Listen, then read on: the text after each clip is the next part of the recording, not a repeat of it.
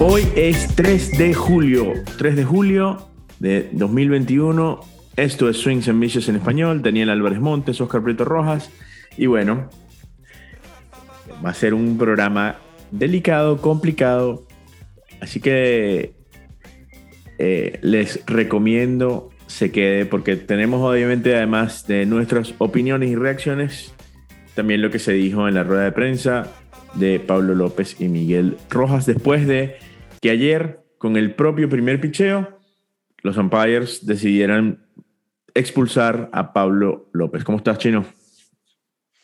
Muy bien, Oscar. Buenos días para ti y para todos los que nos están escuchando. Como, como dices, un episodio eh, caliente, si se quiere, hablando de, lo que sucedió anoche, las reacciones y, y, la cola que esto puede traer, que realmente no, no, no creo que sea tanta. Más bien pienso que, que los más afectados aquí, por supuesto, son, son los Marlins porque están condicionados.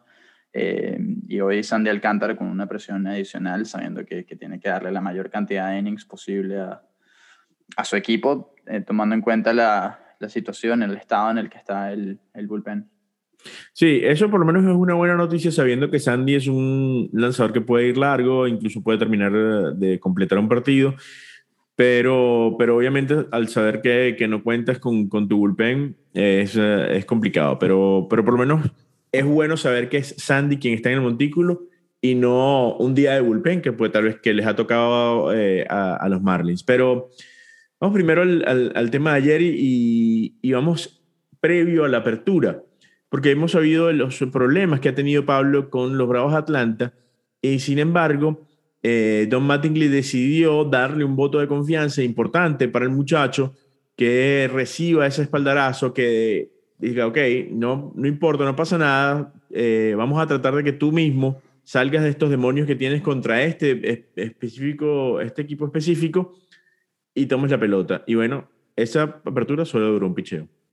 Solo duró un picheo, primer picheo del juego, un sinker, como dijo López, eh, alto y adentro que le pega en el codo, bueno, en el brazo izquierdo a Ronald Acuña Jr. La reacción de Acuña, como es natural, se molesta por el, por el pelotazo, pero no le hace ningún gesto a los Marlins, ni mira a López, ni mira al faro, simplemente se queda mirando hacia arriba, levanta los brazos también eh, en señal de, de molestia, y ahí inmediatamente sale Brian Snitker, el manager de los Bravos de Atlanta, a decir que ya está, que ya es suficiente. Eh, lo que sucede con los Marlins y Ronald Acuña. Se reúne la cuarteta, eh, la cuarteta arbitral y Dan Iasoña, que era el jefe de la cuarteta, eh, Andy Fletcher era el, el principal, deciden expulsar a Pablo López. Y el argumento que, usaron, el motivo, la razón es, bueno, la historia que hay entre estos dos equipos eh, específicamente por lo ocurrido en 2018 con el pelotazo de, de José Ureña a, a, Acuña, cuando Acuña venía en ese ritmo de jonrones histórico. Y, y, bueno, ese es el, el motivo, una historia. Eso fue lo que le dijeron. Para mí estaba, estaba enterrada. Eso fue lo que le dijeron a Mattingly, pero eso no fue básicamente también lo que le dijeron a los, a los reporteros después del partido. Eh, ya eh, en, en, internet pueden ver exactamente todo lo que sucedió. Una de las cosas es que en ningún momento hay un conato de pelea, ni hay, o sea, Acuña Nada. se voltea, se queda, sí, molesto por el, probablemente eh, aquejado del dolor, porque es una recta de más de 90 millas que termina golpeando su cuerpo y, y tiene que, y, pero a primera y van tranquilos. Pero es Snitker quien hace dudar a los árbitros y hace que se reúnen y terminen expulsando a, a Pablo López. Eh, lo lamentable aquí es, es eso, no hubo warning, no hubo warning antes del partido. La historia fue hace ya más de dos años. Eh, Ureña ni siquiera está en el equipo. Exactamente. Eh, o sea, parecía raro. Incluso hay varios varias, um, eh, datos que dieron a lo largo de la transmisión. Brian Anderson ha sido golpeado más veces que Ronald Acuña durante, desde que Acuña eh, debutó. Y Miguel Rojas había sido golpeado las mismas veces que Acuña hasta ese pelotazo. O sea, cuatro. Por los Bravos. Estamos hablando por los Bravos, no, no en general, sino solamente por los Bravos. Entonces, aquí no hay una cacería de brujas. Tal vez la hubo en ese año, 2018, pero ya. allá quedó. Lo que hicieron los árbitros fue retraer esa historia al 2021 y ahora entonces eso sí crea más ruido. Claro, porque lo, que mencionaba ayer Mattingly, que, que se, lo, se, lo, preguntamos dos veces prácticamente en la rueda de prensa, es, bueno, ¿cómo condiciona esto? Porque el mensaje que está dando la liga con, con lo sucedido, eh, y, la liga me refiero a los umpires, ellos son los representantes de la liga en el terreno, es, bueno, que cada picheo ahora pegado contra Ronald Acuña o que resulte en un pelotazo, tienen toda la potestad de, de, sencillamente expulsar, expulsar al lanzador que sea si lo consideran intencional sencillamente por la historia que, que hay y lo, y lo, que esto viene trayendo. Que ese es un, eso, eso es lo que, lo que termina condicionando la temporada, no para los demás equipos, sino para los Marlins, que son el equipo que ciertamente le ha dado más pelotazos a Acuña, seis en su carrera, eh, pero también es el equipo al que Acuña más veces ha enfrentado en su carrera por cuestiones lógicas, porque está en el este de la Liga, de la Liga Nacional. Sí, vamos a, escuchar eh, las reacciones de Pablo López post partido, eh, preguntado en, español, obviamente, para de lo que fue las preguntas de varios de nuestros compañeros. La primera era una, es una pregunta de, de Jorge, que no le vamos a poner una pregunta pero era justamente hablando sobre la historia de, los Marlins y, cómo, y cómo tal vez eh, piensa Pablo que esto afectó el, desarrollo de, lo que terminó siendo su expulsión. Y bueno, escuchemos entonces a, a Pablo López post partido después de esta salida de un solo picheo. Sí, tú lo mencionaste, es historia y de verdad no deberían existir esas preocupaciones. Yo creo que como equipo no tenemos ningún tipo de, de pique, ningún tipo de problema, ya son cosas que de repente se salen de las manos por el, en, en el calor del momento y esas preocupaciones este, a partir de ahora no, no deberían estar ahí porque todo debería ser igual para todos. sabemos cuál es la zona de strike, sabemos cuál es el plan que tenemos que hacer, tratamos de tener un plan antes de cada partido y ejecutar y existen los errores, existen los errores, existen que yo ejecute un lanzamiento malo, ejecute un lanzamiento que no es y yo, yo siempre trato de que no lleguen a base. Ellos tienen su trabajo que tratar de llegar a base. Hay muchas formas de hacer eso, pero siempre tratando de que todo sea justo e igual para todos. Pablo, eh, buenas noches. Si podrías explicar eh, lo que te dijeron los árbitros una vez que, que ocurrió el pelotazo y, y, bueno, lo que estabas tratando de hacer ahí en, en, ese, en ese momento eh, del, del, turno contra, contra Cuña. Gracias. No, lo que mencionaron la historia, el historial y el historial que tenemos como equipo en, esta, en estas riñas, en situaciones muy similares a la que yo me encontré el día de hoy.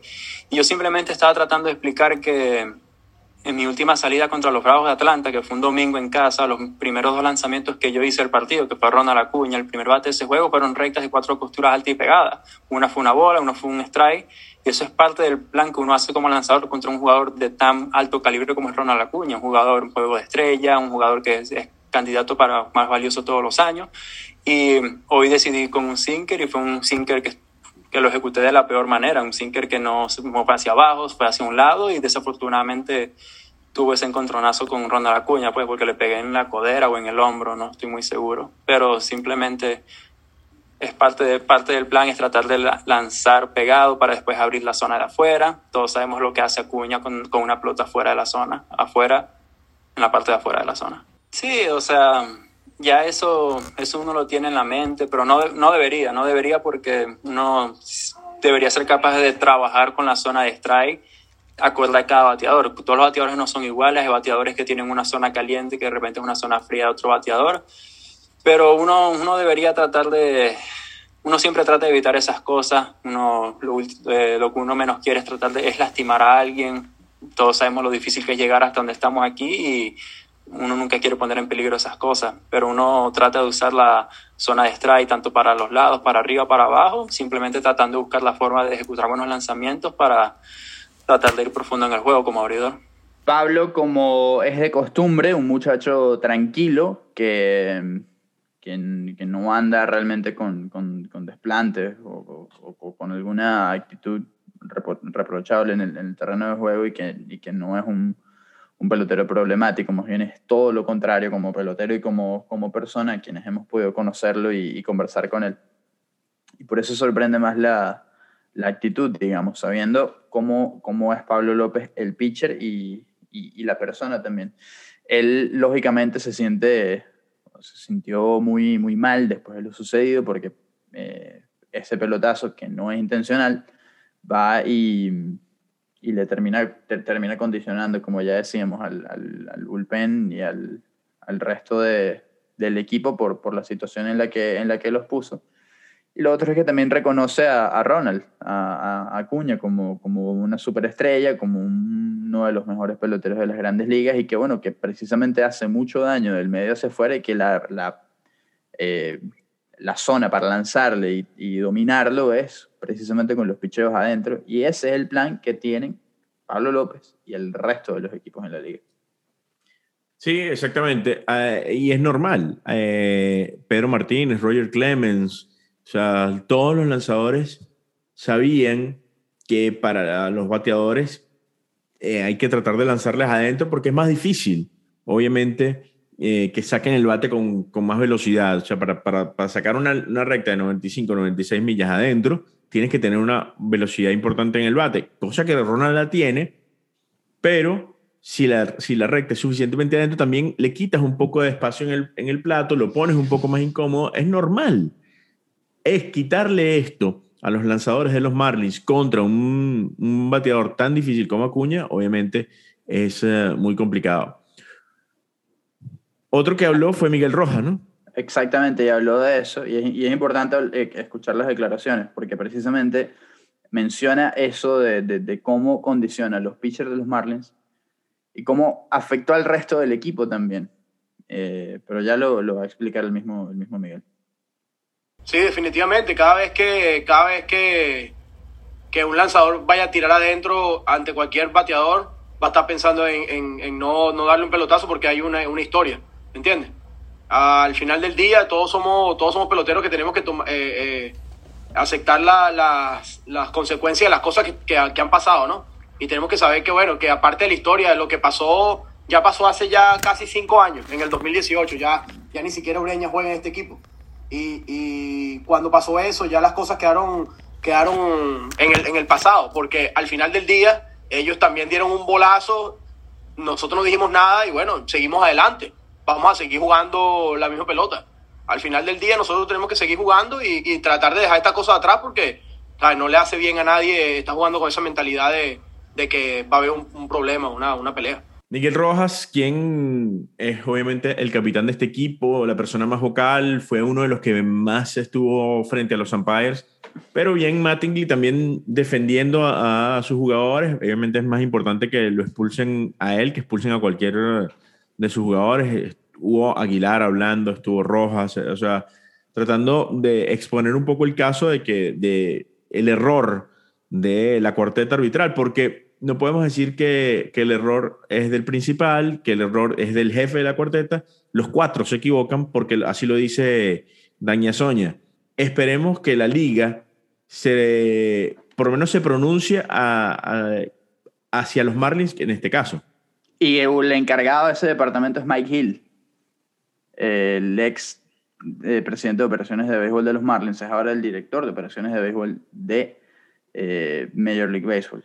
Mike Hill, si, si, hay alguien que conoce mm, en esa oficina a Pablo López y a ese equipo de los Marlins en toda la historia, es precisamente Michael Hill. Eh, vamos eso, a ver por... cómo, cómo, cómo actúa, ¿no? Sí, por eso pienso que debe haber algún tipo de, de respuesta de parte de de, la oficina del comisionado eh, sobre este caso, porque, porque al final eh, termina afectando a, los Marlins directamente. Eh, esa carrera termina anotando y es la única carrera del juego. Los Marlins pierden una carrera por cero en un juego muy duro. Si los Marlins iban a reaccionar, posiblemente este juego es uno de esos juegos que duele perder porque, porque tuviste además, obviamente no bateaste, que es el problema número uno de los Marlins, ya lo hemos repetido hasta el cansancio aquí, pero eh, el picheo funcionó a la perfección y solamente... No, un gran trabajo. Gran trabajo. ese, ese error de Pablo de golpear en el, con el primer picheo a, a Acuña y, y, o sea, eh, muchos dicen, no, bueno, pero es que ¿cómo sabes que no es intencional? Bueno, mira, hay varias cosas que tienes que tomar en cuenta. Uno, la reacción del lanzador, el tipo de lanzador que es, porque Yasoña en, el post partido decía, bueno, nosotros tomamos en cuenta el tipo de picheo que era y a dónde lo golpeó. Porque muchas veces se dice que cuando el picheo es intencional, termina la pelota entre, en- entre el número, eh, que es justamente en el medio de la espalda, ¿no? Entonces, ahí podemos ver que, que si lo golpeó cerca del, del número, pero no totalmente en el medio de la espalda. Entonces, em, yo soy de los que piensa, y bueno, no solamente yo, es lo que vimos alrededor de la gente que tiene, que sigue a los Marlins, eh, y eso es importante que lo digan. Cuando un periodista, reportero, analista está cerca de un equipo, no lo hace fanático del equipo, sino No. que obviamente reporta más del equipo porque es el equipo que tiene más cerca. Exactamente, y importante que hagas esa aclaración porque tampoco es que uno trabaja para el equipo, Correcto. uno no es empleado del equipo. Eh, nosotros hacemos este podcast que es oficial de los, o sea, no es un- ni siquiera es que es un podcast oficial, porque si fuera oficial sería un podcast de- del equipo que el equipo nos estuviera pagando a nosotros para que, para que lo hiciéramos.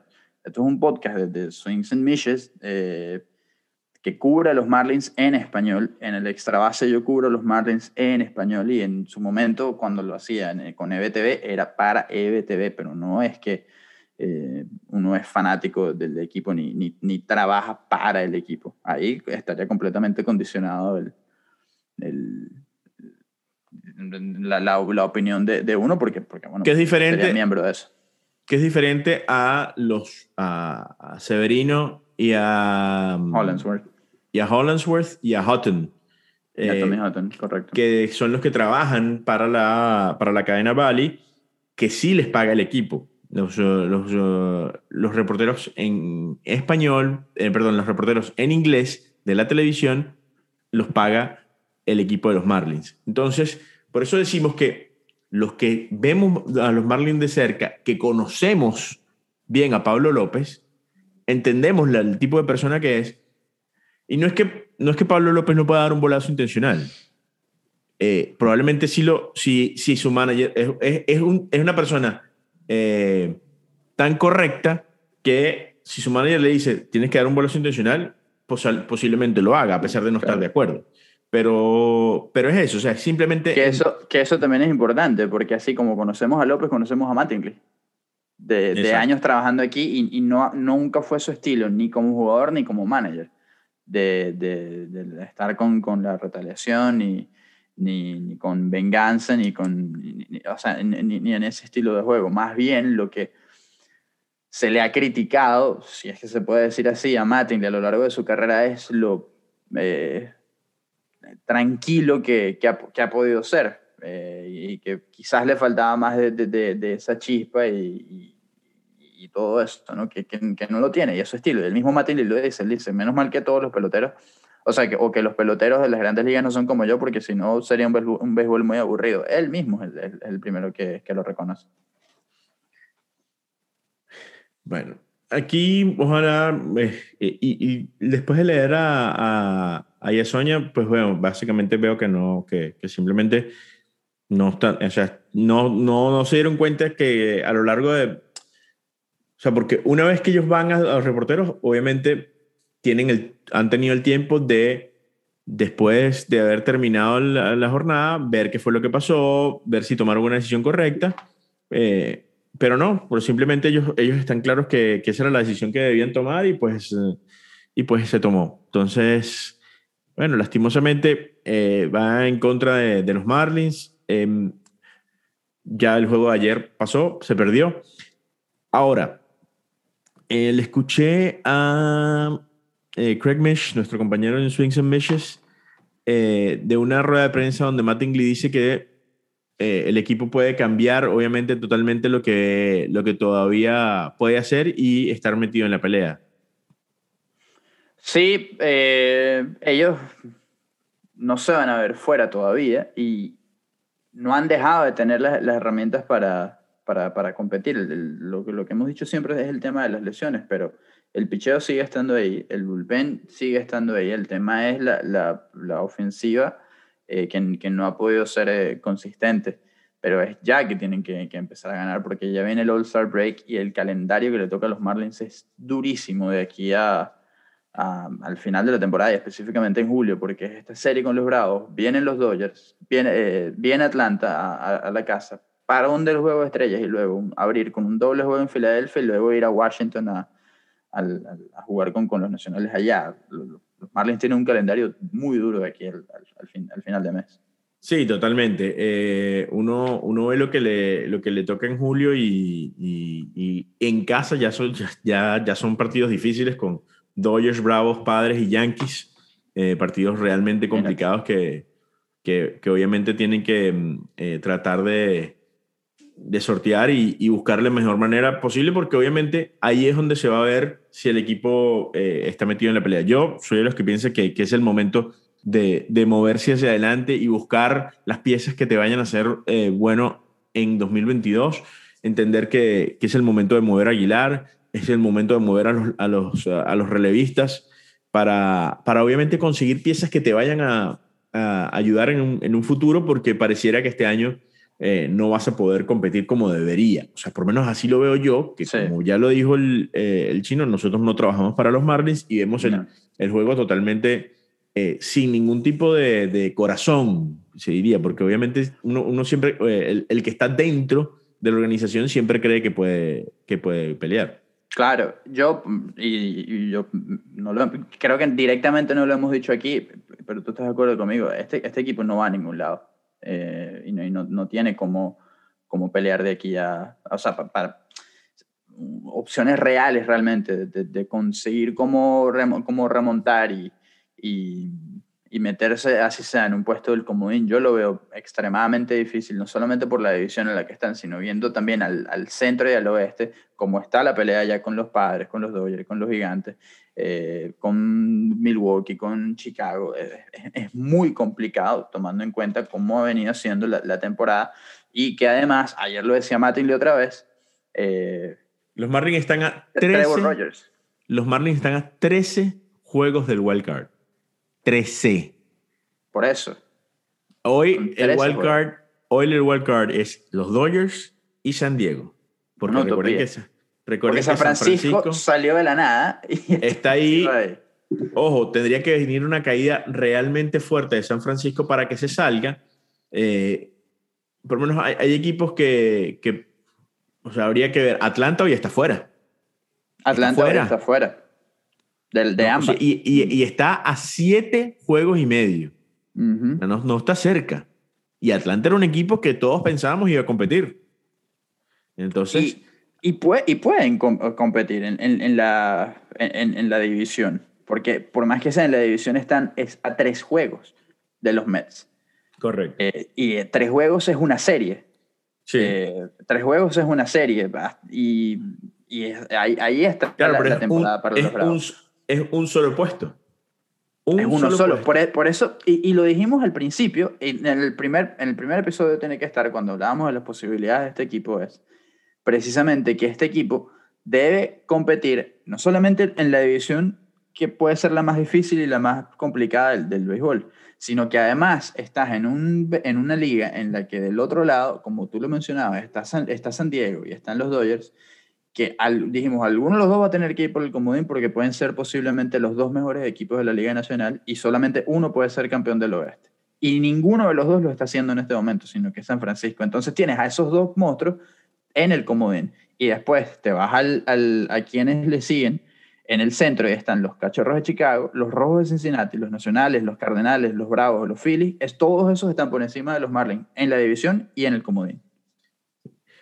O sea, no estamos diciendo que no que San Francisco no se pueda caer. Hoy, de hecho, están a solo, tienen solo medio juego de ventaja sobre, sobre los Dodgers y tres y medio sobre, sobre San Diego pero entonces tendría que caer no solamente de ese primer puesto, sino también de los dos puestos de comodín.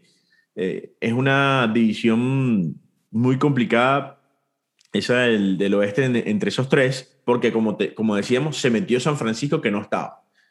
Entonces, sí, no estaban los planes de nadie. En el este eh, Miami tiene que pasar, o sea, en el este Miami tiene que pasarle por encima a Filadelfia, Atlanta, a Washington y obviamente a los Mets. O sea, tiene que pasarle a todo el mundo por encima para poder lograr un, puesto.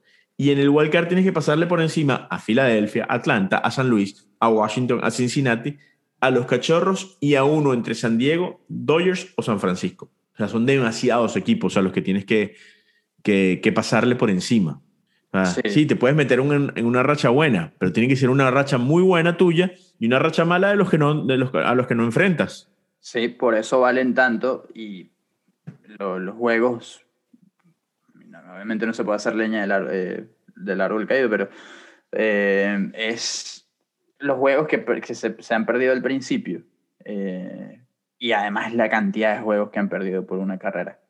Tienen los Marlins apenas seis victorias en juegos de una carrera y alrededor de 17 derrotas. Eh, eso, eso, es algo que, que no, no, te puede pasar.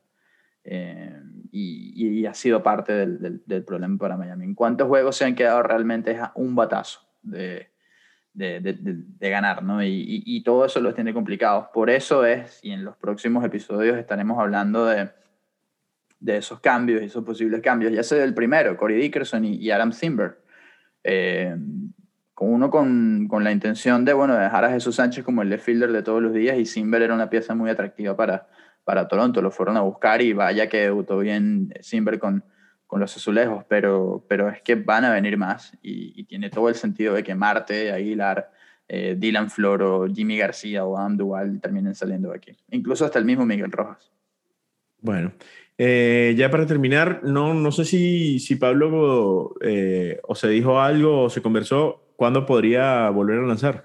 Bueno, hay que esperar la decisión de la liga porque, como tú lo decías al principio, puede afrontar una, una suspensión. Eh, Pablo, anoche mismo le preguntaron si él se sentía bien para lanzar hoy mismo. Él dijo sí, pero el tema es que voy a interrumpir un plan de trabajo de Sandy y el domingo interrumpiría uno un plan de trabajo de Zach Thompson y, y es un problema. Eh, vamos a ver cómo lo, lo, toma Mattingly porque esto podría llevar a a Miami. Miami por la hora no tiene un lanzador anunciado para el, para el lunes para enfrentar a los Dodgers en el primero de la serie y tendría todo el sentido del mundo si, si el lunes abre Pablo López contra, contra los Dodgers en, en, la casa, ¿no? Eh, porque en caso tal de que venga una suspensión, lo...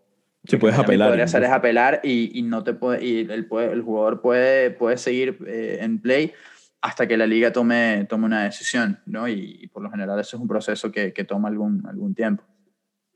Bueno, entonces vamos a ver qué, qué termina pasando. Ya esta semana estará el equipo campeón en casa. Los Dodgers estarán visitando a los Marlins por cuatro encuentros de lunes a jueves. Así que eh, no, no creo que, bueno, el estadio va a estar abierto completamente. Al 100%, al 100%, 100 de la capacidad, así que aprovechen. Esta semana también viene la, la noche de la herencia venezolana, eso es el sábado, contra, contra los Bravos de, de Atlanta. Esa podría ser una salida para Pablo López si abre el lunes. Claro. Eh, noche de herencia venezolana, López contra, contra Acuña, Adrianza, Inciarte, me, me, parece que es un plato muy atractivo. No estaré, por lo menos yo no estaré en ese juego, voy para, para Colorado, Swing San Miches va a otro juego de estrellas. Ah, muy bien, muy bien. bien. Yo, sí, yo sí estaré. Tú sí estarás. Usted estará en todo el mes de julio en el estadio. Bueno, espero, espero, espero. Eso, eso, eso, es muy bueno. Por cierto, viene eh, Em, todavía falta el movimiento oficial en el roster, pero para el juego de hoy va a estar Luis Madero, el pitcher venezolano, así que viene algún movimiento en el roster de 40 porque Madero no está en el roster de 40 en este momento. Bueno, vamos a ver entonces cuáles son los movimientos. Arroba Daniel Álvarez EE es el Twitter de Daniel, arroba Oprieto9, arroba Swings Meshes. Allí están Jeremy y Craig eh, manejando toda la parte en inglés, así que por allí estén pendientes. Hasta entonces nos escuchamos la semana que viene.